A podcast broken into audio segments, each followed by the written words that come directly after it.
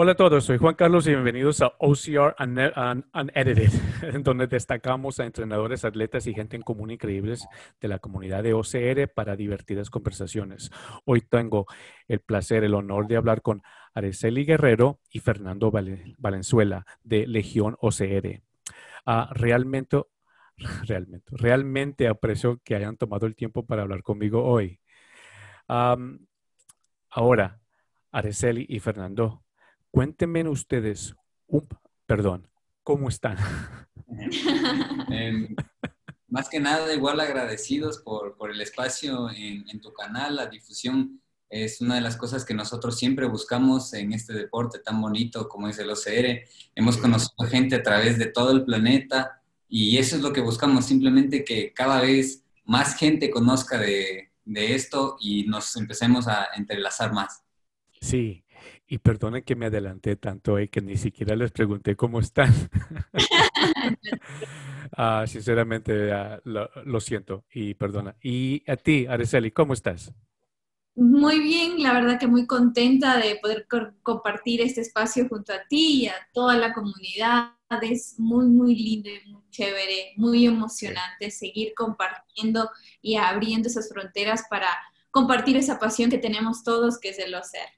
Sí, y como yo les dije antes de comenzar, para mí es un honor, un privilegio uh, tenerlos ustedes aquí representando Ecuador, en el país donde yo fui criado. para mí es importante que en este deporte a nivel mundial todos nos conozcamos. Todos somos amigos, todos nos apoyamos y para mí yo quiero abrir esas puertas ah, para que así todos podamos ah, aprender de cada uno en el deporte que tanto amamos. Lo mejor de este deporte es la comunidad a nivel mundial, como no importa si no nos conocemos, pero nos apoyamos. Ah, y eso es lo más bonito de este deporte. Y entonces, ahora, la primera pregunta, eh, lo que para mí es muy interesante ah, y para todos los que están viendo y los que están, nos, nos, perdona, es que la primera, primera vez con esta lengua y todos los que nos están escuchando ah, quieren saber es, quién es Araceli y Fernando de Legión OCR. Cuéntenos un poco de ti, sus profesiones y cómo formaron o cómo es que nació Legión OCR. Primero las damas. en mi caso, eh, para todos un gusto, Araceli Guerrero. Eh, normalmente me conocen como Ara. Eh, bueno, tengo al, momento 28 años.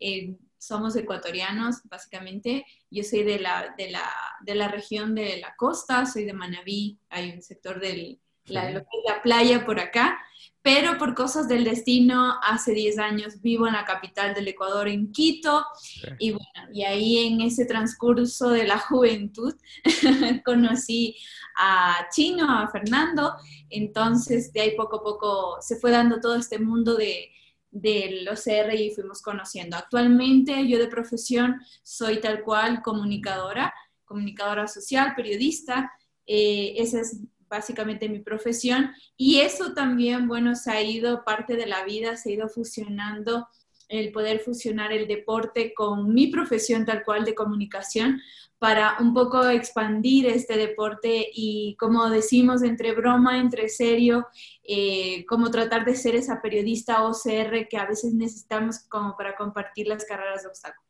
Eso de mi parte, no sé si necesitan algún dato más personal. ah, casada. Felizmente casada. Felizmente casada. qué bueno, qué bueno. con él, con Fernando, entonces ahí, ahí, ahí también se van juntando bastante las, las pasiones, esas, esas cosas que tanto nos gustan. Eh, yo de mi parte soy el esposo de, de Ara. Eh, entonces eh, ya tenemos cuatro años de casados y el tiempo que también estuvimos de novios, mucho giró en torno al tema del OCR porque fue eh, justo en ese momento de mi vida donde empecé a conocer el OCR. yo soy ingeniero en sistemas de profesión y siempre me, me, gustó el tema como de romper un poco los paradigmas. Entonces, no, no ser el, el típico ingeniero en sistemas que ya se empieza a poner gordito y así. Entonces, a, lo, a lo contrario. Sí, exactamente. O sea, tratar de demostrar de que a pesar de que uno tiene un trabajo de oficina en sus ocho horas laborables, cinco días a la semana, eh, si le pones un poco de empeño, eh, le puedes, puedes trabajar muy bien tu cuerpo también. Mira, qué interesante. Y en primero los felicito a ustedes por cuatro años de, casados. Ah, yo también soy casado. qué bueno. Y lo que a mí me encanta, mire, yo con mi esposa tenemos el, mismo interés y, una, y esa pasión para este deporte de, OCR. De OCR. Ah, yo estoy acostumbrado a decir OCR en vez de OCR, entonces disculpen. pero también es hermoso y es bonito ver a una pareja como ustedes casados y tienen la misma pasión para el deporte de OCR. Sí, Eso es increíble. Realmente fue, fue así, es que fueron dos cosas de la mano. Cuando el OCR llegó a mi vida, también casi, casi al mismo momento llegó Ara a mi vida, entonces eh, el amor fue así como que encaminándose de la, de la mano.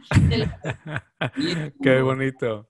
Ajá, como también de todo eso empezó a nacer Legión OCR, entonces... De, hecho fue parte como de una cita romántica, una carrera de obstáculos de adelanto, algo así fue.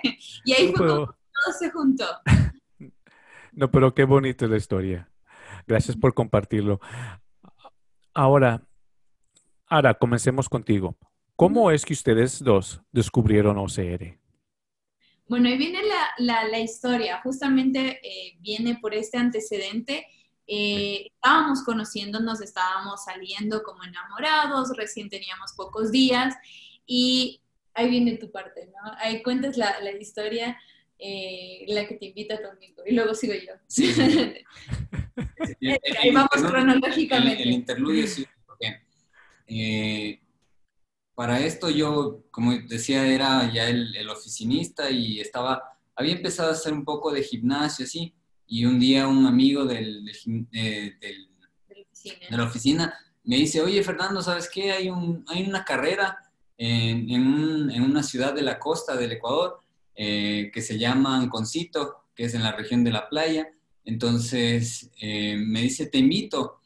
Eh, él tenía la idea de que él me invitaba a mí porque quería una, alguien que le ayude a conducir, porque más o menos desde acá son unos 400 kilómetros de distancia donde era la carrera.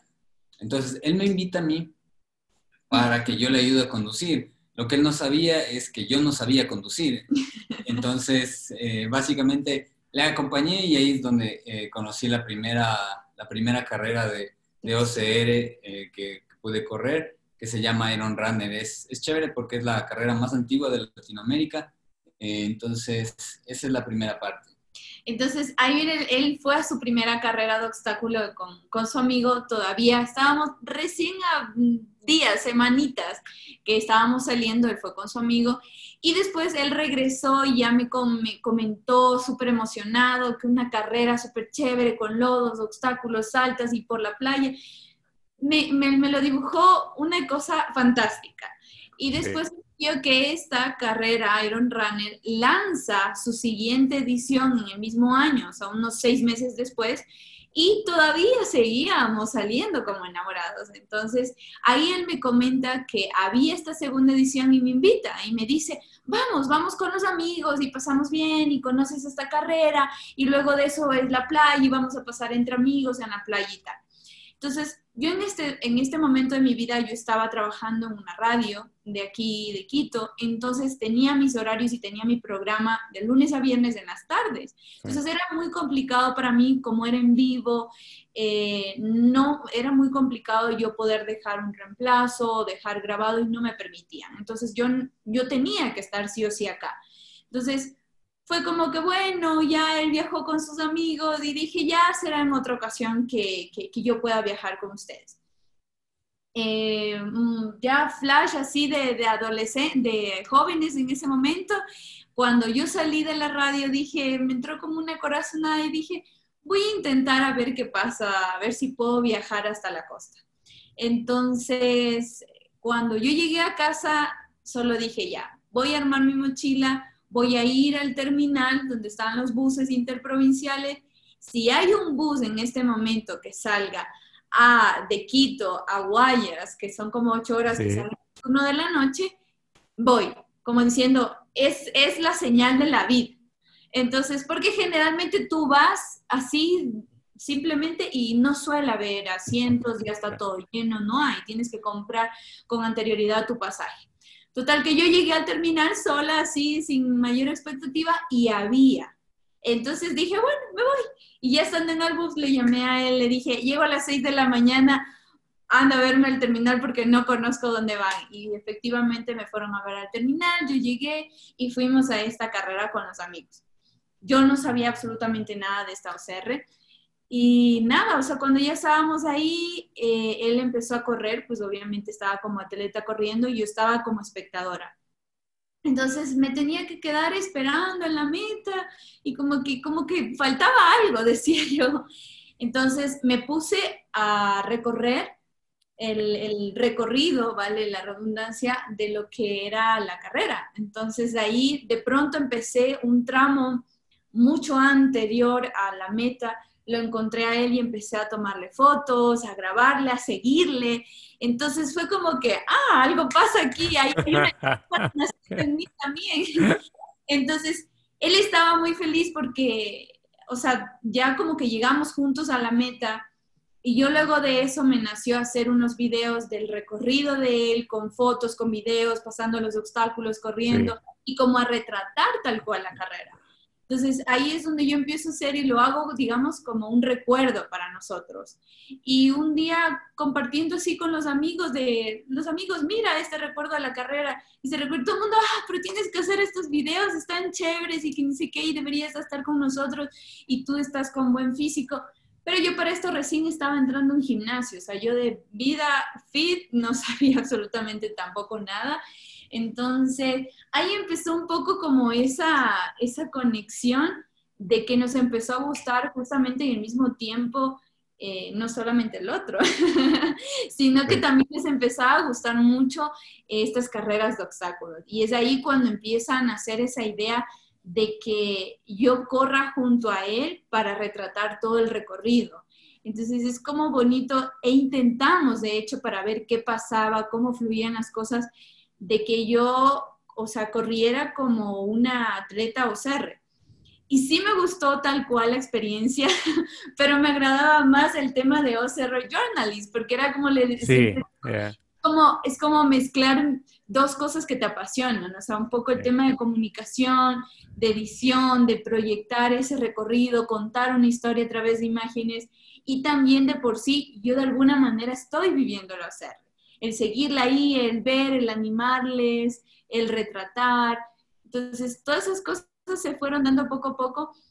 Y es ahí como va pasando el tiempo y ahí decidimos y dijimos, bueno, entonces hagamos, hagamos algo. y ahí es cuando empiezan a hacer la idea de Legión Moser. Y bueno, ya después también de la mano también ya nos casamos y entonces ahí empiezan a hacer Legión Moser hace poco. Ay, qué hermoso. Esa próxima pregunta les hago a los dos, pero se ve que tú, Ara, eres más la periodista y Fernando, tú eres más el, el, el, atleta. Pero la pregunta sería para los dos, pero yo sé que la respuesta va a ser muy diferente.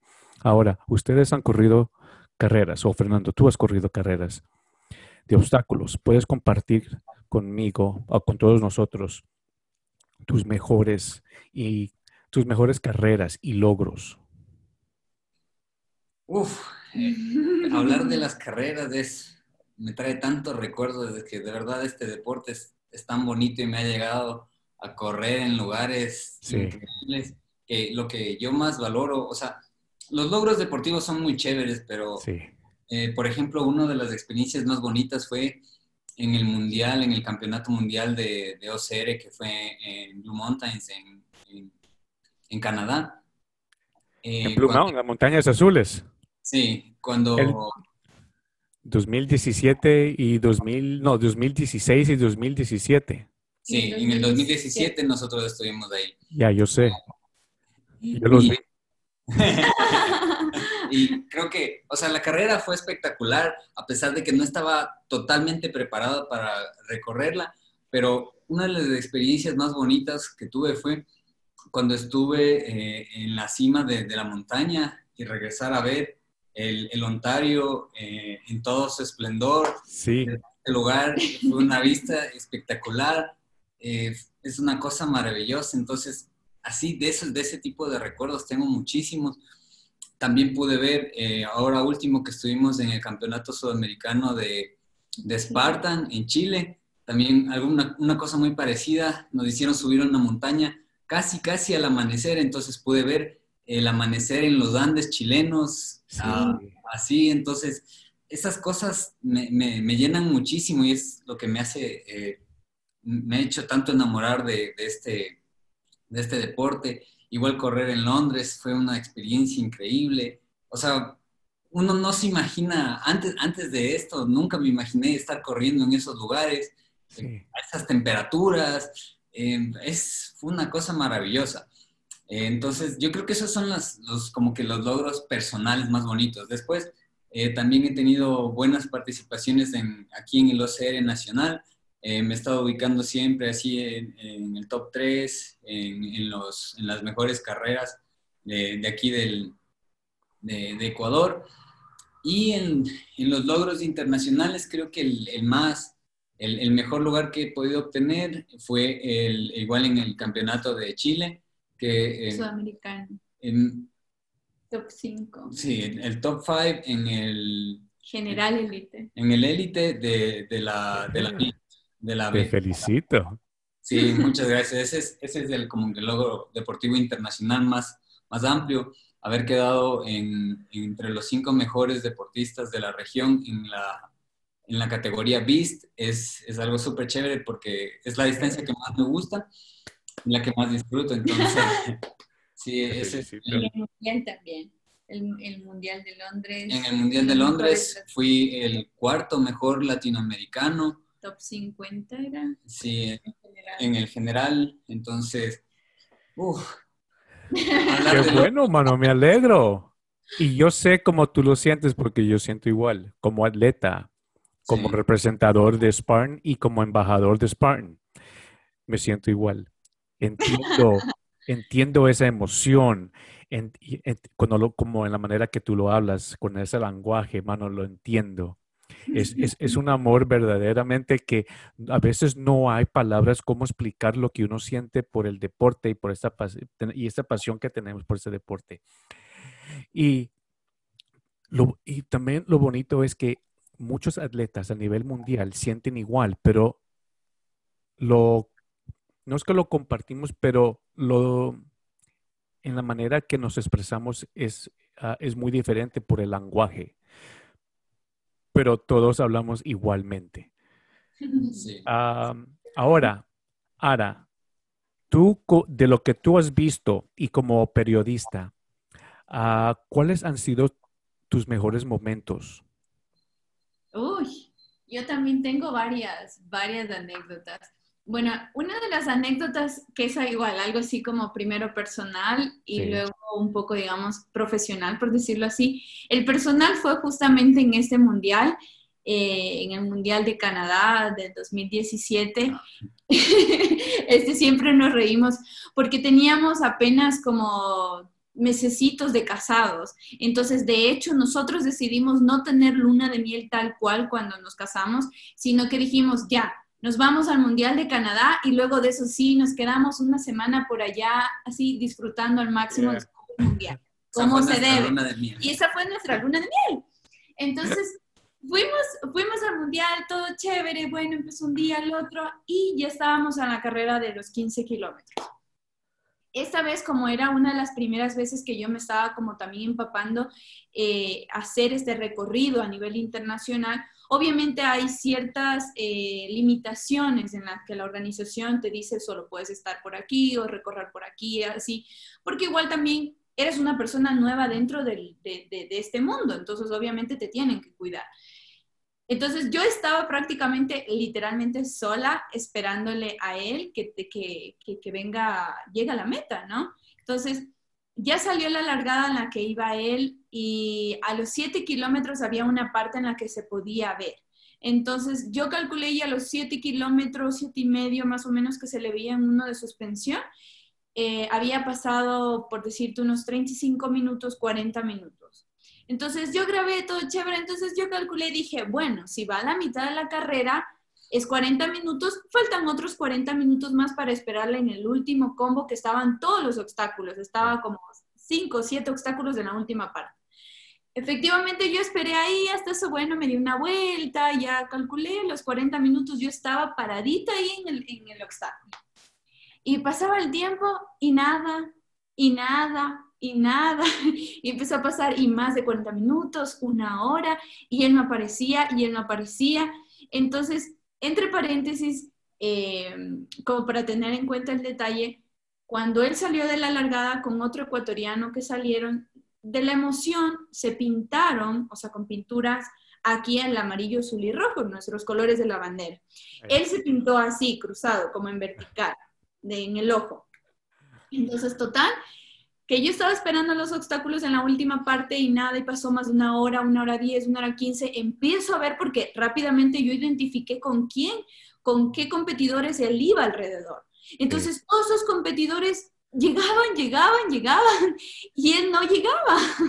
Entonces incluso ya empezaban a llegar el, grupo de las mujeres élites y nada, y nada. Y yo decía, Dios mío, ¿será que se me pasó? Ya, ¿cómo, cómo coordinamos? Porque yo tenía las cosas, obviamente él no tenía celular, no tenía nada. Entonces yo empecé en, en un estado de desesperación. Pasó una hora y media, nada.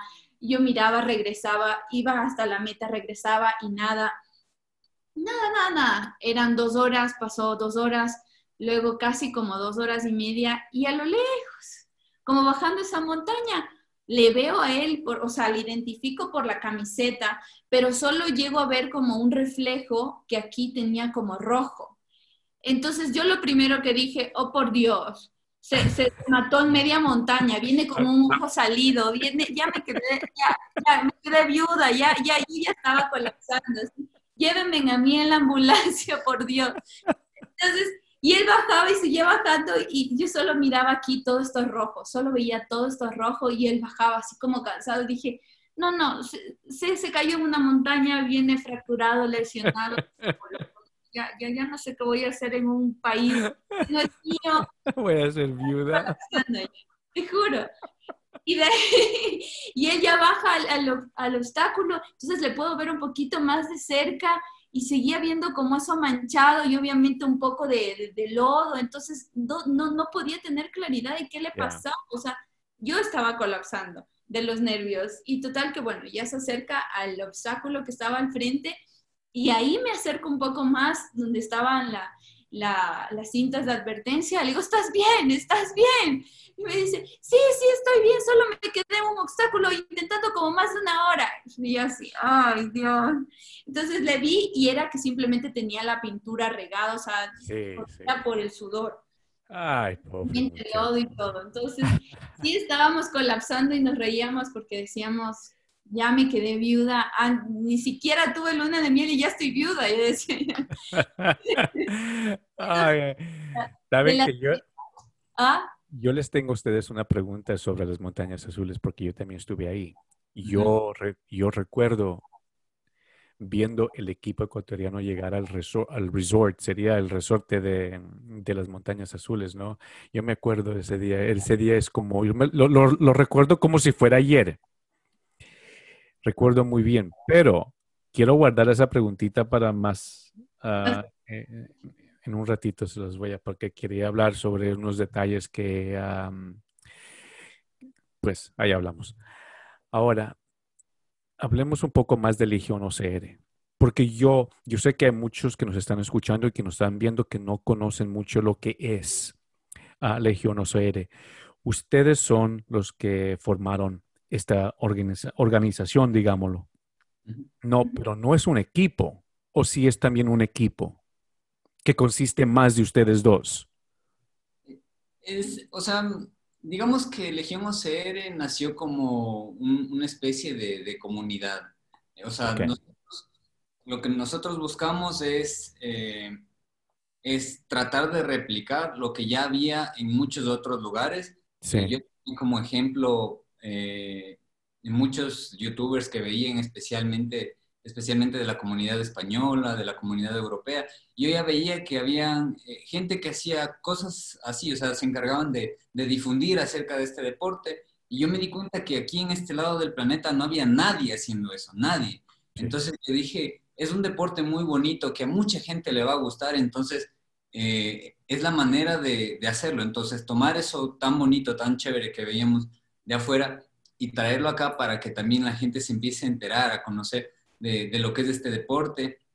Y así es como nace Legión, eh, básicamente como una manera de difundir. Después ya ha ido, eh, se ha ido moldando y vamos ahí, vamos a tratar de crear más cosas en torno a este concepto de Legión, pero eso es, digamos, ya sobre la marcha. De ahí la, la idea original siempre fue esa, la de difundir este deporte que tanto nos apasiona. Sí, ¿eh? Porque yo en primero, yo pensaba que Legión OCR era un equipo. Y les digo esto porque cuando ahora es, ahora es cuando les voy a, quería hablar sobre las montañas azules y lo que yo recuerdo cuando vi el equipo ecuatoriano y como yo conecté Legión OCR. Eh, entonces, cuando yo estuve ahí también, yo participé, yo, corrí las, carreras uh, y todo me, eh, yo me acuerdo llegando eh, con, mi, con, mi señora, mi esposa, porque ella también corría. Uh, en ese tiempo ella también era atleta de OCR. Uh, y llegamos uh, con montón de amigos, ahí estuvimos. Y yo veo en el, por el, en el corner de mi ojo, yo veo un equipo con, con los colores de nuestra bandera. Aunque yo soy nacido aquí en Canadá, yo me siento ecuatoriano porque yo fui criado allá. Entonces yo veo por la, el, con de mi ojo, veo los colores, el colombiano y ecuatoriano, pues digo ecuatoriano, amarillo, azul y rojo. Y era un montón de ustedes, no solamente eran ustedes. Y yo me acuerdo de un atleta que yo he visto correr, era alto, delgadito, pues todos somos delgaditos. pero había uno, y no, no sé el nombre, pero yo, todos ustedes, un equipo, eh, eh, un equipo ecuatoriano y para mí era un orgullo ver el equipo ecuatoriano ahí. Aparte de ver el puertorriqueño que hacía tanta bulla, qué bonito ver el equipo ecuatoriano y, y ver todos correr y participar. Era hermoso. Yo me acuerdo, aunque yo no los conocí, para mí yo me arrepiento no verme acercado a, a conocerlo a todos ustedes. Mm porque yo también estuve ocupado con mi familia y mi equipo y todo eso, pero sí me arrepiento no haber acercado a, a darles la mano y conocerlos. pero yo me acuerdo, yo estuve en una área donde había tantos obstáculos, creo que habían dos o tres obstáculos y corrieron y pasaron dos ecuatorianos uno, era una, mujer y un hombre corriendo, uh, no sé los nombres, pero yo los, yo estaba yo apoyando y gritando por lo más que puedo eh, para apoyarlos y, para mí era un honor ver el equipo ecuatoriano correr. Uh, ahora, ustedes, ustedes estuvieron allá. Yo sé que ustedes me contaron un poco de, de, la experiencia que ustedes tuvieron dime, usted, tú Fernando, tú corriste todas las carreras porque yo sé que habían tres, el de tres kilómetros, 15 kilómetros y el del equipo. ¿Tú corriste todos? ¿Y cómo les fue? No, en esa ocasión eh, realmente solo participé en la de 15 kilómetros eh, porque realmente era la, primera, la primera vez eh, que, que estábamos enfrentándonos a una distancia tan larga porque en el Ecuador solo hay carreras de hasta 7 kilómetros. Entonces, ya hasta, hasta ese momento, por eso siempre tengo ese recuerdo de, de las montañas azules, de, es una de las carreras más difíciles que he corrido. No tanto por la carrera en sí, porque realmente sí, sí era dura, pero yo no estaba preparado. En ese tiempo ah, todavía yo tenía una formación muy eh, autodidacta, entonces solamente me había preparado eh, con mis conocimientos propios. Entonces fue como un, un, desafío así más, más, fue como un, ¿cómo decirlo? Una prueba. Sí, como una prueba de cómo estaba yo con respecto a, lo que se iba a hacer. Entonces era como, me lancé sin, sin pensar mucho y nos lanzamos a, esa aventura, más que nada así como literalmente como una aventura. Entonces, eh, precisamente por eso es eh, parte de, lo que ya nos contaba Ara, que eh, yo me demoré muchísimo. En, la primera parte, unos 40 minutos en terminar los primeros 7 kilómetros, entonces terminar en una hora y media los 15 kilómetros pintaba bien. Yo, yo me di cuenta de eso a, a, la mitad de la carrera, pero en la segunda mitad de la carrera es donde se centraban los obstáculos más demandantes a nivel de grip. Entonces, realmente yo llegué a, recuerdo que había un muro alto que sería de unos dos metros, eh, un poco más tal vez, dos metros y medio, cruzaba ese muro y venía un obstáculo que se llamaba low rig, que consistía, ¿lo recuerdas? Es oh, una, sí. Una estructura de madera que tenía unas cuerditas en las que había que desplazarse. Era baja, ya. Eh, encogido. Y realmente ahí, ahí fue donde, donde me perdí las dos horas que nos contaba ahorita. E, era mi primer mundial y tenía todo, todo este, este concepto de la banda y que tenía que, defenderla con todo y estoy ahí, dale, dale, dale. Y, y, realmente me tomó casi una hora y media pasar ese obstáculo y lo terminé de superar. Pero obviamente eh, me... Pasó factura. Ajá, me pasó factura porque después más abajo venían los obstáculos. Todos de suspensión. todos los de suspensión, el, el, el multirig, eh, uh, había muchos, muchos. Ah, sí, me Realmente muy ahí, Ya, ahí ya perdí la banda, entonces fue un, fue un, un golpe duro, ¿no? Porque la, el, el, mundial y, y, muchas carreras 2CR giran en torno al, al, defender tu banda, ¿no? Sí. Entonces, eh, fue un golpe duro esa vez, pero una lección muy grande que me llevó allá tener una formación ya más profesional, más profesional. ya no dirigirme solamente yo, sino que ya acudimos con un profesional para que guiara mi entrenamiento.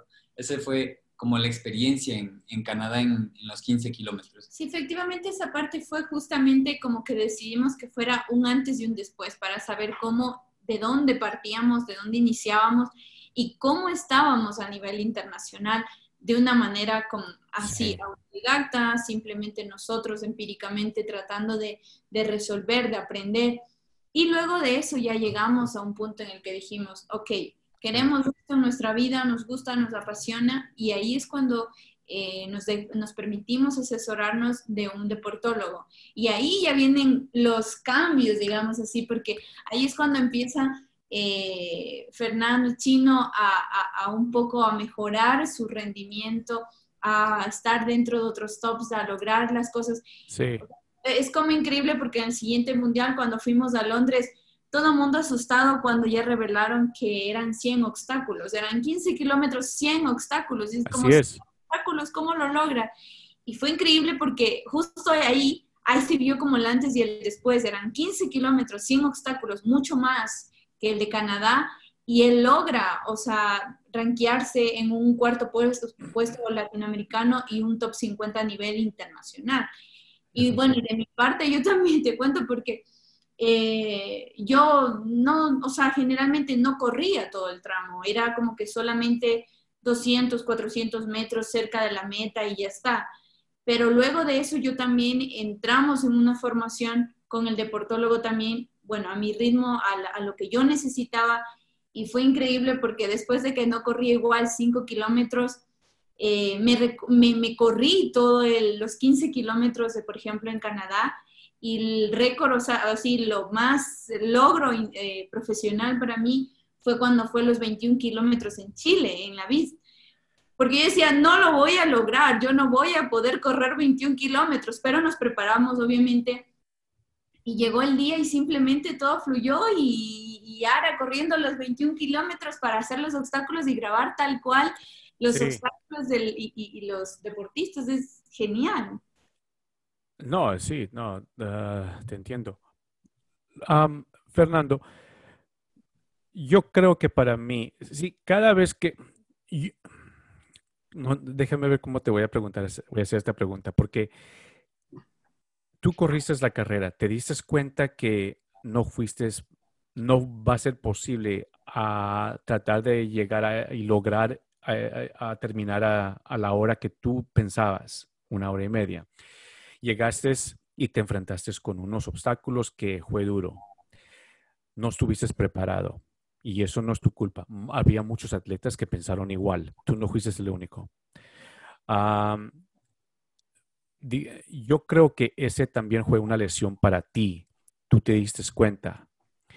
Y en ese tiempo tú también, yo opino que cuando tú regresaste al Ecuador, tú tuviste que cambiar tu entrenamiento, porque ya sabes, con la experiencia que teniste, ya sabes cómo entrenar para poder lograr esos metas. Porque yo me imagino, yo opino que tú sabiste que ibas a correr Chile, en Chile. Entonces, ya te imaginaste cómo tu experiencia con lo que sucedió en Canadá, algo tiene que cambiar. Es esa parte de atletismo y, y, saber que tienes que ah, cambiar tu entrenamiento para hacer ese, ese atleta que tú quieres hacer, es, ah, lo entiendo porque yo pasé por lo mismo. Ahora, ¿cómo es tu entrenamiento ahora? ¿Y cómo te preparas tú para las carreras? Eh, creo que justo después de eso ahí me di cuenta que realmente hay un hay una especie de concepto medio equivocado con la gente que hace esto, digamos, de manera más eh, aficionada. Sí y, se olvidan a veces de que estas son carreras. Eh, y, realmente cuando tú te pones a revisar cómo entrenan los profesionales, le, meten más o menos 60, 70% de su entrenamiento a lo que es eh, la parte de carrera, pues. Entonces, con unos kilometrajes ya altos eh, que tienen que ver, porque al final, estas son carreras, hay que correr. Obviamente hay que tener una excelente fuerza en, en, los brazos, en el grip, eh, y eso fue el, cambio más, más radical que hubo en mi entrenamiento, porque yo corría así, pero no corría, digamos, eh, tomando en cuenta el kilometraje ni nada por el estilo. Sí corría, pero más de una manera así como, eh, así aficionados. Siempre me ha gustado correr, pero no, no lo tomaba en cuenta dentro de mi entrenamiento. Entonces ya cuando, después de lo que pasó en, en, en Canadá, la preparación ya dirigida por este profesional en la medicina del deporte nos, nos cambió completamente. Entonces pasó como a un segundo plano la parte de la, preparación física, del entrenamiento con pesas y eso, y nos enfocamos muchísimo más en lo que es la parte eh, del atletismo. Entonces, mis entrenamientos ahora son, eh, básicamente entreno eh, casi, casi como una preparación para un triatleta, porque Entreno eh, corriendo, también hago bicicleta y también natación para la parte aeróbica. Muy bien. Y, después, obviamente, el fortalecimiento con pesas no puede faltar eh, y la técnica de obstáculos también, que son cosas más específicas. Pero realmente mi, entrenamiento se, se, cambió y se dirige mucho más enfocado a la parte de la generación de tanto de la base aeróbica como ya de la velocidad cuando se van acercando las competencias. Entonces, esa fue la, el cambio más, más radical que tuve. Yo, eh, por ejemplo, para, para Chile estaba haciendo más o menos entre 70 kilómetros, entre 70 y 100 kilómetros a la semana eh, de running. Entonces sí fue bastante, un, cambio súper, súper grande en, en la manera de entrenar para la preparación ya formal de carreras. Para tu cuerpo debería haber sido un shock a, hacer ese cambio y ahora correr a ese tipo de kilometraje, porque para mí es normal, así yo entreno. Yo corro de dentro de 70 a veces hasta 100 y todo depende si voy a correr a lo plano, si voy a correr las montañas, uh, mucha bicicleta, porque a veces tengo que no, no, puedo correr tanto para guardar la energía y porque eso también duele los huesos, ¿no? Entonces hay que ser muy inteligente cuando uno trata de prepararse y, y preparar el entrenamiento. Ah, pero me alegro que hayas cambiado y ahora, ¿cómo te sientes? Es, esa es otra, es, es completamente otra, otra sensación la que uno tiene. Realmente igual tuve que bajar bastante de peso. Yo cuando cuando corrí en, en, Canadá, estuve más o menos en unos 75 kilos yo mido 1,74 y, y en cambio para Chile corrí en 64 kilos, que son casi 10 kilos menos. Entonces, eh, con eso pude tener eh, muchísima, muchísima ventaja en lo, que es el running y ya, sí, sí fue un, golpe muy fuerte para el cuerpo, pero eh, al adaptarse así, o sea, pude correr y, disfrutar más que nada de, este deporte. No es, no es que, como yo decía, no es que terminaba destruido las carreras, sino que más bien las disfrutaba y las gozaba a, a todo, a todo nivel. Y sabes que perder el peso y digamos, si tú pierdes 10 libras de, uh, de 70, ¿cuánto era? 75 más 75, bajaste 10 libras. En este deporte, ese perder ese, esas 10 libras es grandísimo porque son es, ese peso, ahora te sientes más liviano corriendo, menos peso. Pero también, aunque estés preparado, físicamente? ¿Cómo te sientes tú mentalmente? ¿Te sientes bien? ¿Te sientes, confías en tus habilidades? Sí, por supuesto. Es que es, también algo, es chistoso, pero cuando eh, empieza a bajar de peso, eh, también es un poco más fácil la suspensión, porque tus manos ya no tienen que soportar tanto peso y no se fatigan tan rápidamente. Entonces, es, es bastante bien a mí me gusta muchísimo eh, y prefiero estar en esta forma así, en la que puedo correr muchísimo, muchísimo. Y la suspensión, eh, los obstáculos de técnica siempre me han sido favorables, entonces así está súper balanceado y es algo que, me, ha gustado muchísimo en esta transformación, digamos. Ahora, ah, ¿cómo te sientes a lo que fuiste en el 2016, 17 y ahora? ¿Cómo te sientes? Más fuerte. Sí, seguro, más fuerte, más confiado. Eh, ¿eh? Soy parte, tengo un objetivo y, voy caminando hacia él, entonces eh, la motivación es muy grande y de la mano también vamos tratando de, construir más cosas, de difundir más, de conocer con más gente. Entonces, es, muy bonito, muy bonito todo lo que nos ha llevado a vivir este tema del OCR en general en nuestras vidas. Ahora, Ara, yo no me he olvidado de ti. Mira. Estoy ah. ¿Por qué será que en las carreras ecuatorianas, como tú dijiste, Fernando, allá las carreras solamente van hasta 7, 8 kilómetros? ¿Por qué? Sí, lo que pasa es que sabes que acá está recién, eh, Ecuador recién está como naciendo ese espíritu deportivo en, en actividades deportivas nuevas. En este caso, por ejemplo, el OCR es nuevo para los ecuatorianos. Entonces, hay el grupo de personas que están dedicadas solamente a correr, obviamente, largos kilometrajes, cuando es trail, cuando es atletismo, eh, otras más como de esa rama. Pero del OCR ya la gente recién se está acostumbrando a eso.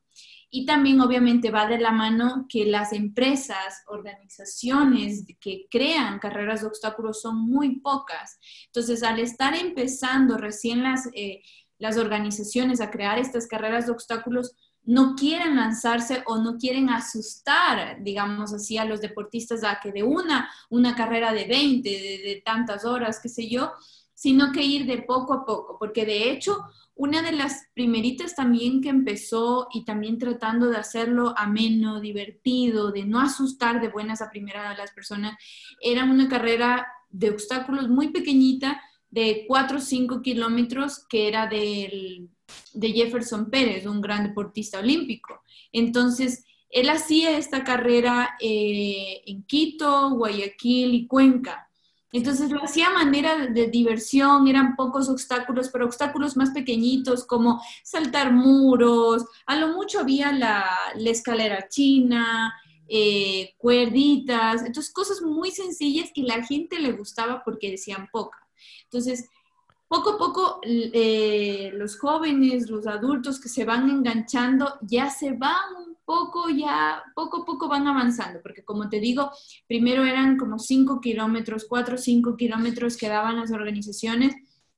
Y ahora último, de hecho, Iron Runner, la que mencionaba Fernando, eh, una de las más legendarias en esta parte de Sudamérica, eh, ya se atrevió a hacer de 8 kilómetros, la última que hubo antes de la pandemia.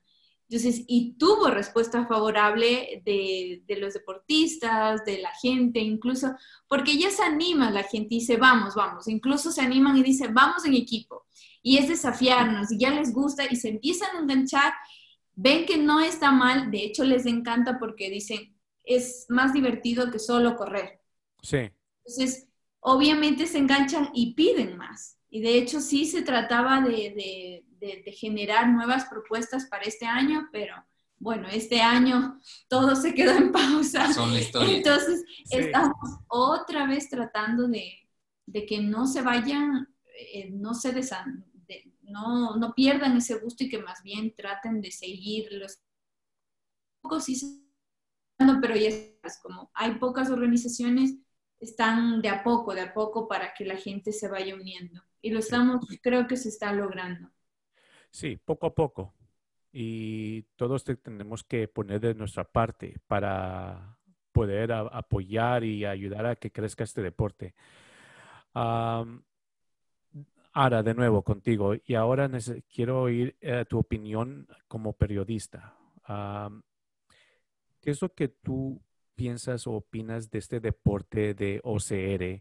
Ah, ¿Qué opinas del futuro de las carreras de obstáculos en Sudamérica y en el Ecuador?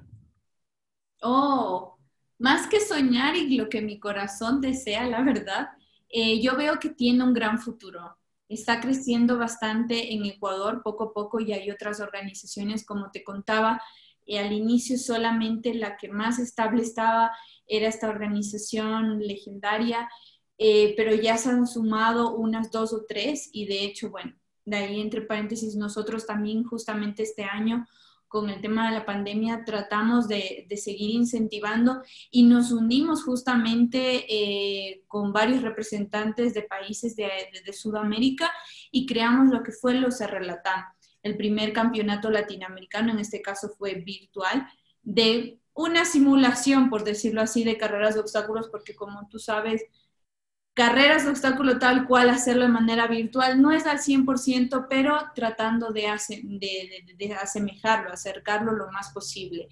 De ahí yo creo que considero y viendo los resultados, tiene muy buen futuro en Ecuador y en Latinoamérica en general las carreras de obstáculos. De hecho, ya por ejemplo, en Brasil tiene bastante crecimiento las carreras de obstáculo, México, Argentina también está creciendo. Y bueno, eh, Colombia, en este caso Colombia, Venezuela, Perú, Ecuador, pese a que estamos un poquito menos que, Brasil, México, como te comentaba, está creciendo, hay carreras de obstáculos, hay organizaciones que están impulsando y eso es bueno, porque, y, no solamente las organizaciones, porque están, nos hemos dado cuenta que hay deportistas que están muy interesados, que están entrenando, que están siendo esos difusores y están contagiando a más y más y más personas. Entonces esto es como una bolita de nieve y creo que cada vez está creciendo un poco más.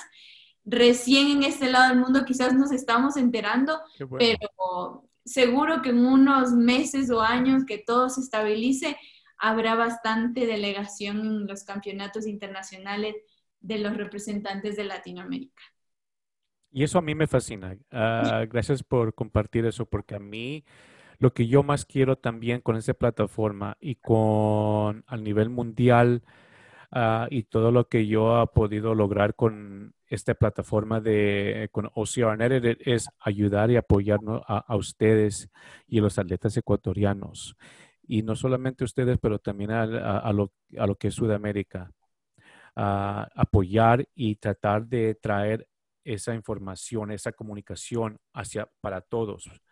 Ah, es importante si, si yo si yo o todos queremos que este deporte crezca, ah, de nuevo, a nivel mundial, entre todos tienen que poner de su parte. Y para mí es, yo quiero usar esta plataforma, no solamente como atleta y representante y embajador de, de, Spartan, pero también a ayudar a, unir los lenguajes como español y el inglés, a unir los atletas y que todos nos apoyemos. Entonces, para mí, esto es como yo, esta es la manera que yo puedo contribuir, ¿no? ahora, ¿Cuáles son sus planes uh, en, en, el año 2020-2021, Fernando? ¿Cuáles son tus metas? Eh, tenemos un objetivo eh, fijo, planteado, que es el, el, Campeonato Mundial de Carreras de Obstáculos. Eh, Vermont es un lugar en el que también... Espérate, oye, antes que comiences, esta vez, mire, si ustedes van a ir, me tienen que avisar, porque yo no quiero arrepentirme sin poder haberlo conocido cara a cara. Yo, lo que, mira, perdona, lo que yo sé, porque yo conozco mucho a Adrian Bijanada, el, fundador y creador de OCR, um, los mundiales. Y voy a ver si yo tengo una parte donde yo pueda tener como, no es como, ¿cómo se dice esas casetas que uno... ¿Estudio? Como un stand, algo así. Como un stand, ya, algo así. Voy a ver si él me da permiso de tener uno para hacer, no solamente como yo como atleta voy a correr, yo quiero ganarme mi mundial. Eso, yo ya sé lo que voy a ir. yo tengo mis metas, pero voy a tratar de también hacer en vivo uh, entrevistas con mi equipo. Si ustedes van a ir, me tienen que avisar. Por supuesto. Es, Promesa. Es, nuestro plan, si es que todo sigue así, o sea, nosotros estamos muy entusiasmados con la idea del 2020, eh, ir a, ir a, a Vermont a, participar en el campeonato. Yo sé que es, es, como una especie de una pequeña revancha, justo que lo que pensamos, porque de lo que me han contado, Vermont tiene un, un paraje muy similar o parecido a lo que es Blue Mountains. Entonces, sería una especie, una pequeña revancha lo que, lo que tendría Entonces, una revancha conmigo mismo. Entonces, oh, contigo, ok, ok, ok. ahí te entiendo. Eh, entonces, eh, es, es, es, un sueño muy bonito. He visto, eh, ahora mismo están, están lanzándose los capítulos de, de Spartan Games, en los que se está retratando un poquito de, de Vermont. Entonces, es, algo muy bonito y me llama muchísimo la atención ese, quiero correr allá. Mira, déjame, mano, yo estoy contento que ustedes van a ir. Se, puede notar la, la, sonrisa en mi cara, porque yo les quiero decir tanto, pero a lo que tú dijiste de las montañas azules y Vermont, mira, hermano, es muy diferente.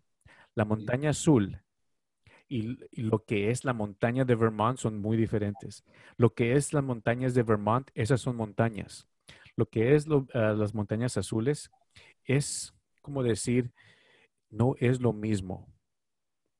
No es lo mismo. Si tú nunca has corrido ahí, yo he corrido ahí ya que voy como, ya, he tenido carreras allá, ah, positivas y malas. Es, es, es, una montaña, cuando la última vez que yo corrí ahí, y no por, pero yo quiero que tú te des cuenta lo, alto que es. Ah, mi primera vez que corrí ahí, mano, ese fue eh, al subir a casi a lo alto.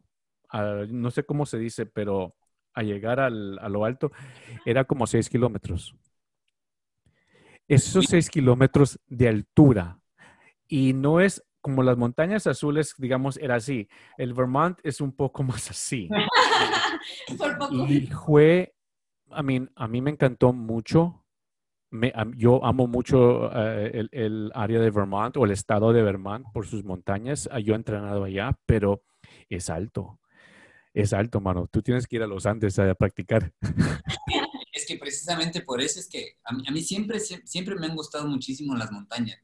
Y por eso, o sea, eh, en la primera parte de Blue Mountains a mí me fue bastante bien porque en la parte en la que subíamos, yo, yo veía cómo ya empezaban los, los atletas, digamos, eh, que venían de, de llano, eh, que, que, no tienen muchas montañas en sus países, veía cómo sufrían ellos. Pero en cambio, para mí, en esa parte fue súper sencillo, porque yo, yo vivo en, en, una ciudad que tiene unas montañas increíbles y a mí me encanta correr a una altura también eh, súper, alta. Entonces, yo sé que eh, en Vermont eh, me va a ir muy bien porque es el entrenamiento que a mí más, más, más me gusta es el de ascenso de montañas. Entonces, es, yo, me, alegra oírte, me alegra oír eso de ti, me, me alegra, me alegra muchísimo que tú entiendas, porque hay muchos atletas que no entienden eso. Y mira, y por ejemplo, tú conoces a un atleta, se llama Ángel Quintero, mexicano. Ángel Quintero. Él es, ah, él es también campeón. Él es uno de los élites, uno de los mejores, uno de los 10 mejores atletas a nivel mundial y él es mexicano. Eh, yo hablé con él hace recién. Él vive en una altura de unos 6.000 pies sobre, el, creo que es nivel pues, de la tierra, ¿no? Él vive en una, altura, en una altura muy alta, entonces el aire es muy fino. Y para él, cuando él sube las montañas, cuando él llega a lo encima, como digamos, eh, la carrera que él corrió en Lake Tahoe, has, oído de Lake Tahoe, ¿no? Cuando uno llega a ese punto, a, ese, a, esa, a esa altura, el nivel, el, aire cambia. Cuando él llega a ese nivel, los atletas se cansan porque el cuerpo no está acostumbrado a respirar ese tipo, ese fino, de, ese aire fino. Pero él sí, y él es cuando él aprovecha y es como él ganó. Y es increíble un latinoamericano ganar un obstáculo que es norteamericano, que todos piensan que solamente los norteamericanos pueden ganar, pero no, él lo ganó. Ahora, el, el, ah, tú, donde tú estás em, geográficamente en el Ecuador, tú también, tú, tú, vives en una altura muy alta, donde el aire es muy diferente. Sí. ¿Sí? Eh, yo entreno, eh, normalmente cuando hacemos ascenso de montaña, eh, yo entreno más o menos a 4.000 metros sobre el nivel del mar.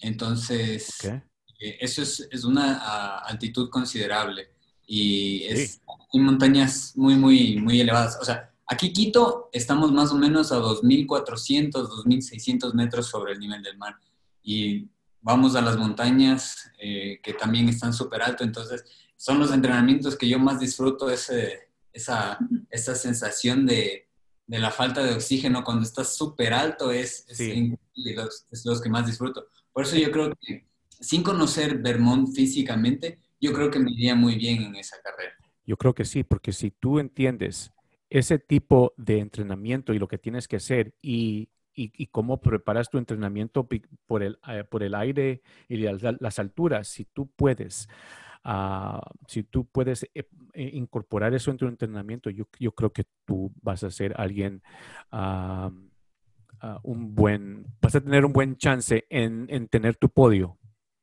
Y para mí eso me fascina. me fascina muchísimo, bueno, qué bueno. me alegro. 21, entonces es en lo que estamos trabajando estos días. Así está la mira y digamos, ojalá que ya todo esto vaya pasando de a poquito y se pueda concretar este año. Y dime, ¿y qué vas a correr tú? ¿Cuál va a ser tu división? ¿Vas a correr a, lo que es Age Group ah, o, vas a, o vas a correr Elite? En Elite, en Elite, por supuesto. Qué bueno, qué bueno, qué bueno, qué bueno. Te voy a ver allá, bien. sí, sí, sí. Eres una gran persona, pero cuando estamos allá en la línea, allá para correr, ah, es muy diferente. Ah, yo no conozco a nadie. dime, y, tú, Ada, ¿cuáles son tus planes en, este deporte en el año 2021? Bueno, primero seguir a seguir al chino. O sea, siempre ha sido la, principal meta de tratar de no perderlo. O sea, porque siempre me encanta el poder estar cerca de él para poder retratar todos los obstáculos. O sea, no me puedo perdonar, por decirlo así, eh, perderme un obstáculo o perderme un tramo de running. Entonces es como siempre tratar estar más o menos al mismo nivel que él. Correr tal cual al paso de él, al lado de él, es muy complicado porque está muy, muy rápido. Pero generalmente, generalmente, ahora lo logro eh, y me mantengo en seguir fortaleciendo eso de estar muy cerca de él. Generalmente él ya está llegando al obstáculo y yo estoy un poquito atrás. Entonces, y ahí tomo ventaja y le espero en el siguiente obstáculo y así estamos.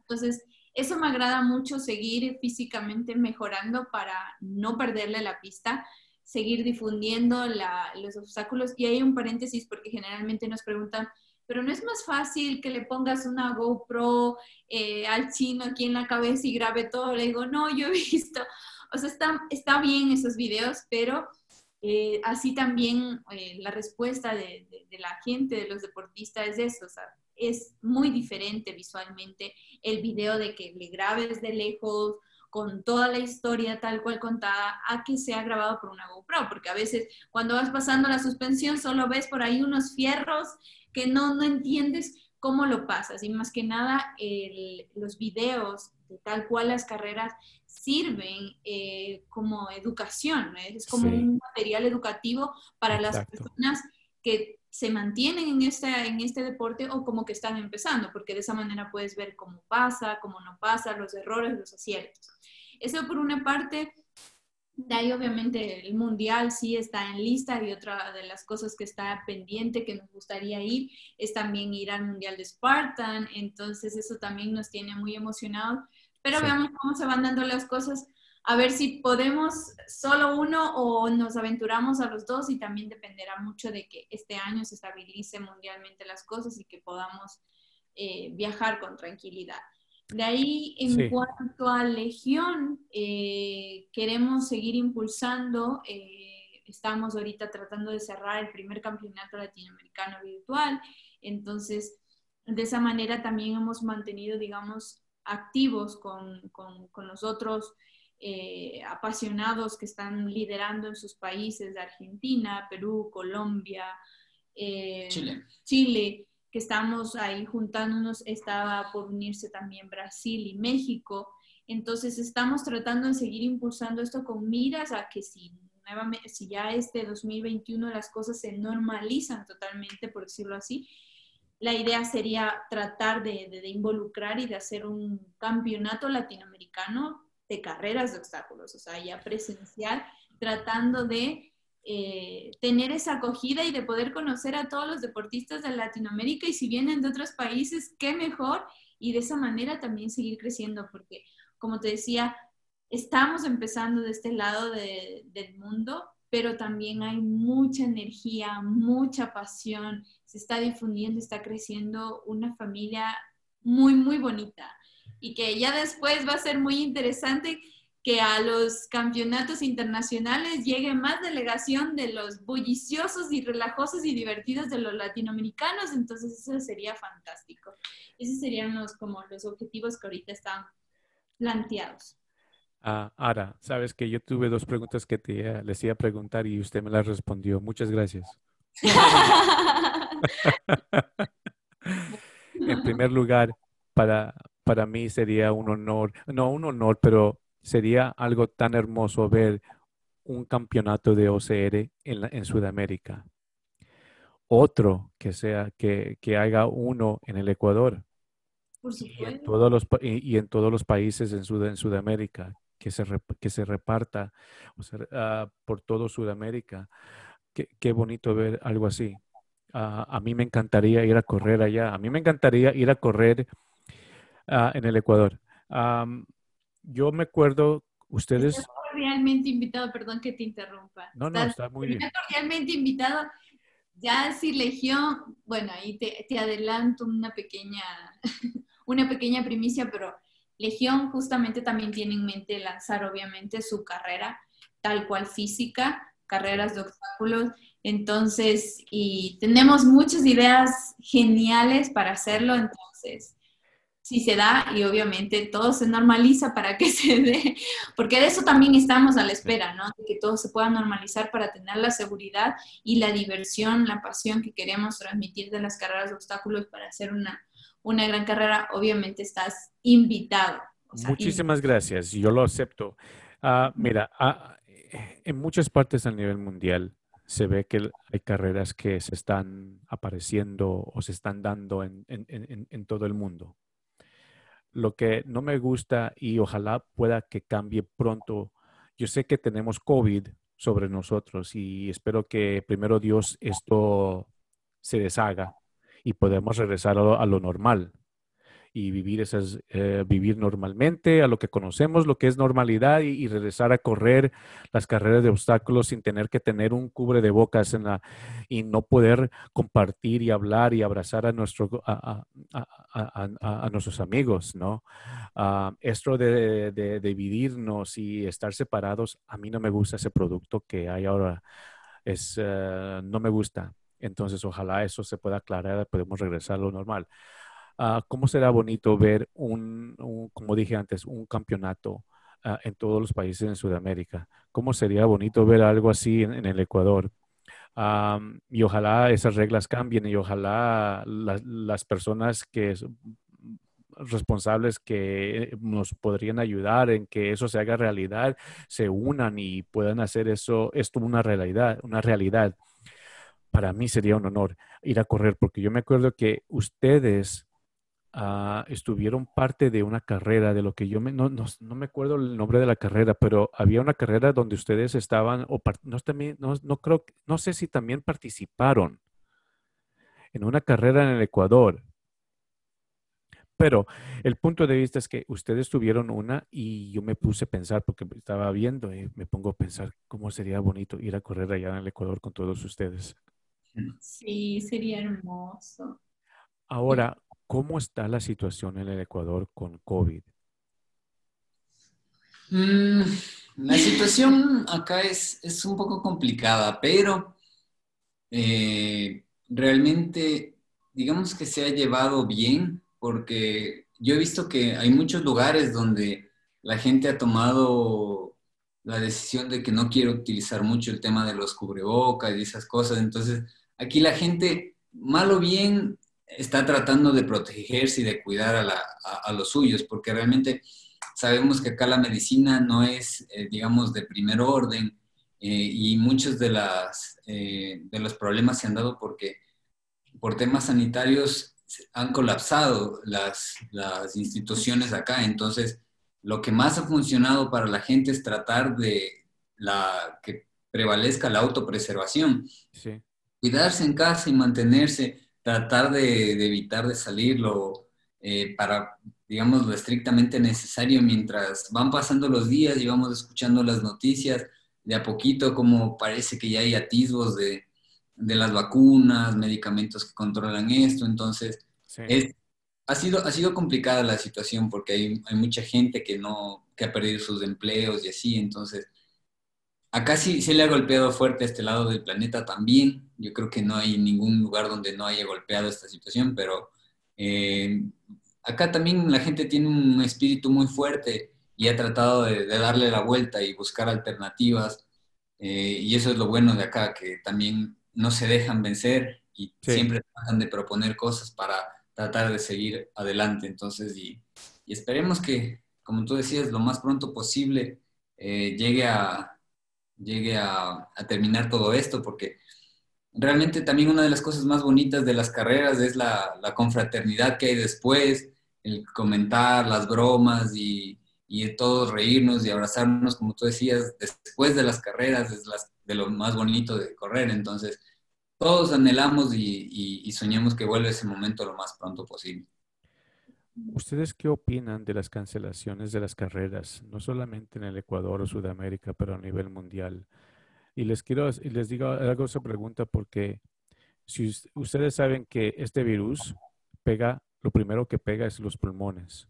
Sí. Y lo peor para un atleta es que este virus te pegue a ti como atleta, porque esto te va a impactar y te va a afectar en el futuro, tus pulmones. Si tú eres un corredor, especial, pues en, este deporte de OCR, si eres un ah, mataronista, se dice, un marathon. Maratonista. Ah, ciclista, te va a afectar los pulmones. Ah, por mí es, hay que tener mucho cuidado. Ojalá ustedes eh, estén bien de salud. pero, ¿qué piensan? Eh, ¿Cuál es su opinión sobre las cancelaciones de carreras? Yo creo que, o sea, a veces uno siente ese, como que ese dolor, ¿no? De, no poder correr, pero realmente es una, es una buena medida porque uno no sabe en qué medida le va a afectar. Hay gente a la que solamente pierde un poco el gusto, pierde un poco el olfato y ya, eso es todo lo que pasó. Pero eh, yo he visto algunos eh, compañeros deportistas que terminan con sus pulmones fibrosados, con fibrosis pulmonar. Entonces, a nosotros el médico que nos, que nos dirige nos decía que ya un pulmón que tiene esta fibrosis ya prácticamente no sirve para, para ningún tipo de entrenamiento aeróbico. Entonces sería como que dejar de correr. Imagínate a una persona como, como uno que, le fascina correr, que le fascina recorrer lugares así a pie, que, te digan que ya no puedes correr sería una noticia devastadora. Entonces eh, yo creo que hay que tomar con, ese, con ese tema, ¿no? De la prevención. O sea, vamos, dejamos de correr un, un año largo para después poder correr todo lo que nos gusta. Entonces, es, es, entendible y creo que ha sido un poco necesario para, para que se pueda contener un poco la situación. Entonces, es, algo que nosotros, así, así es más o menos como nosotros lo vemos desde nuestra perspectiva. Yo estoy muy de acuerdo con lo que tú dijiste. Hay mucho también, pero también hay muchos atletas que son perdonen por lo que, por lo que voy a decir y los que nos están escuchando, pero hay muchos que son muy ignorantes a lo que, en lo que les puede pasar a uno si uno coge este virus. En, Europa, ahora hay muchos ah, atletas que están simplemente enojados con Spartan, porque si se dieron cuenta, o creo, que ustedes ya saben, 12 horas cancelaron el campeonato europeo. 12 horas antes. Por mí, qué bueno quién sabe cuántos hubiera estuvieran afectados y de ahí tener que ir a repartir eso. Para mí, qué bueno, porque no es lógico que ellos puedan correr y los demás no, especialmente cuando ya la situación está tan mala. Y, eh, para mí, ¿sabe? Para mí es, eh, uno tiene que tomar un paso atrás y pensar bien lo que, la salud de uno, ¿no? Sí, y a veces, y a veces como dicen, bueno, en todo caso, que, a uno le pase una cosa de esas es, duro, ¿no? Es, es, difícil que a uno se enferme y después no pueda correr y eso, pero a la final también no solo somos nosotros y no estamos aislados del mundo, entonces podemos contagiar también a nuestras personas queridas, a las personas que amamos, entonces imagínate que por una, un descuido más que nada, por no decir una irresponsabilidad, por un descuido, tú llegues a contagiar a un familiar y que él la pase mal y llegue a pasar algo peor todavía, entonces es, hay que poner en la balanza, ¿no? Entonces, a veces el, ego nos, golpea porque si uno no se prepara tan fuerte para, para, correr y eso, pero también es saber entender, o sea, y, ver un poquito más allá y, tomar esa pausa, ¿no? Que,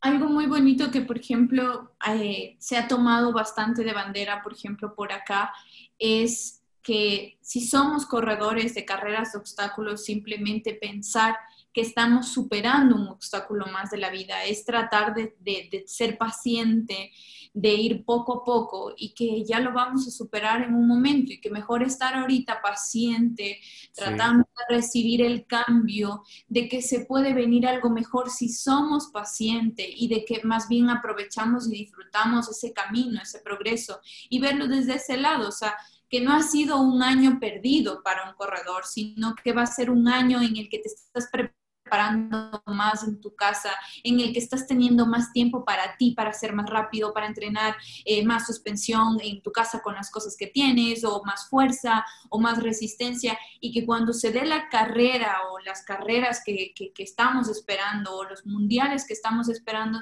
simplemente vamos a salir más tranquilos, más fuertes.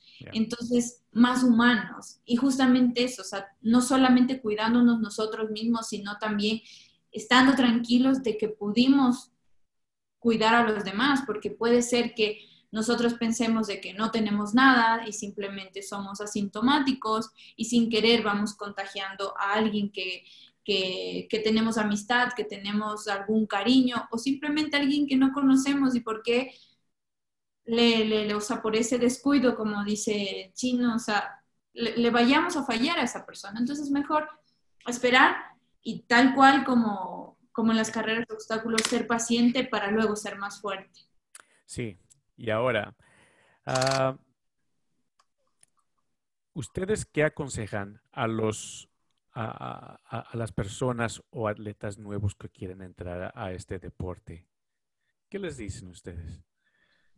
Ah, ¿qué te puedo decir? Que el OCR es un deporte muy bonito que te va a llevar a conocer lugares increíbles, te va a llevar a conocer personas también increíbles y que va a empujar a que seas la mejor versión de ti que puedas, porque eh, es un deporte tan chévere porque te ayuda y te empuja a mejorar en muchas, muchas, muchas, eh, muchos factores de, ti, porque no solo tienes que trabajar en fuerza, en velocidad, en suspensión, en agarre, sino también tienes que trabajar un poquito en esa resiliencia, en, esa, en ese carácter, en ese espíritu combativo que tienes que tener para superar los obstáculos. En general, entonces es, es, un camino muy chévere y por eso es que nosotros tratamos de difundirlo porque eh, el OCR es, a mí personalmente es un deporte que me cambió la vida, es un antes y un después de mi vida desde que conocí el OCR y, y por eso trato de difundirlo para que cada vez haya más gente que conozca esto y pueda darse cuenta de lo bonito que es. Yo lo que les diría es que le den una oportunidad a los OCR y no se van a arrepentir. Siempre digo, los OCR es como, es como la vida pero la vida viéndola desde ese camino como más divertido, más alegre, porque es así, o sea, hay momentos en la vida en la que tenemos subidas, bajadas, complicaciones, momentos eh, muy felices como ver un paisaje hermoso y sentirte como en paz. Pero todas esas cosas, todos esos detalles te ayudan a ser mejor. Todos esos, esos detalles te ayudan a sentirte más en paz, más feliz, más, incluso está más alegre, sientes que como que la vida se disfruta al 200%, porque es así, ¿no? Entonces, seguro no se van a arrepentir, denle una oportunidad y luego no van a querer salir de los R, lo prometo. Ahora, si la gente está buscando saber más de ustedes dos, Ara y Fernando, y de Legión OCR, ¿a dónde deberían ir? ¿Cómo pueden comunicarse con ustedes? Eh, Legión OCR lo puedes encontrar prácticamente en todas las plataformas digitales. Tenemos YouTube, Instagram, Facebook. Eh, después, eh, nosotros retratamos nuestro diario vivir más que nada en la plataforma de Instagram. Ahí nos pueden encontrar a mí como Chino Dargor y ahorita como Ara Guerrero C. Es donde nosotros retratamos nuestro diario vivir, nuestros entrenamientos, nuestras comidas, a veces... Eh, motivación. Un poquito de motivación y, sí o sí, todas las carreras a las que vamos. Por supuesto. Entonces, por ahí nos pueden escribir. Eh, nosotros nos, encanta compartir en comunidad. Eh, Qué bueno. Nos pueden encontrar por cualquiera de esos medios. Qué bueno. Y antes de terminar, ah, a mí se, nos pasó el tiempo, pero para mí está bien, porque como les dije antes, para mí es un honor tenerlos a ustedes dos, tener aquí Legión OCR y poder compartir este tiempo y hablar con ustedes y traer esta información hacia todos ah, que nos están escuchando y viéndonos. para mí, me gustaría apoyarlos y en cualquier manera ustedes por favor comuníquense conmigo y yo haré lo posible de mi parte eh, para poder ah, apoyarlos. ¿No? Ah, yo soy su, ¿cómo se dice? Un gran fan de ustedes y de Legión OCR. Y yo quiero que todos sientan igual. Ah, y para mí es importante, yo, you yo voy a poner, este, este, episodio va a ir en vivo en, una semana. Y yo estoy, yo voy a estar muy contento en ese día a, ver cómo todos van a responder y, van a aceptar este, porque mucha gente me conocen y para mí es un honor que todos me respetan y, me apoyan. Entonces, yo quiero repartir esto con todo el mundo. Ah, miren, Ara y Fernando, ha sido un placer tenerlos ustedes. Realmente, como dije en el comienzo, es ah, gracias por hacer tiempo para hablar conmigo hoy. Ah, aprendí tanto y a los que nos están escuchando y nos están viendo, ojalá ustedes aprendieron mucho, tanto como yo. Y si, y si quieren comunicarse con ellos, por favor, vayan al Facebook, Instagram, busquen los Legión OCR y comuníquense con ellos. Ara, Fernando, ha sido un placer. Ustedes disfruten de y tengan una buena noche y cualquier cosa, por favor, comuníquense conmigo. Aparte de eso, disfruten. Muchísimas gracias a ti por el espacio y la oportunidad. Qué alegría nos ha dado el poder compartir este, este espacio contigo, con todos los que nos escuchan, con tu comunidad, con la comunidad que se va, se va uniendo a esta gran pasión de las OCRs y sí. O sea, de nuestra parte también a las órdenes eh, en nuestras redes sociales, como ya lo dijo Chino, como lo, recalcaste tú. Eh, ha sido realmente un gustazo, como diríamos acá. Viva Ecuador. Viva el amarillo, azul y rojo. Y esperamos vernos pronto. Hagamos sí, miren, como les dije antes, por favor, cualquier cosa, yo los apoyo y cualquier cosa, ahí me avisan. Ahí nos estaremos viendo, como decimos, nos vemos en las carreras. Nos vemos en las carreras en Vermont.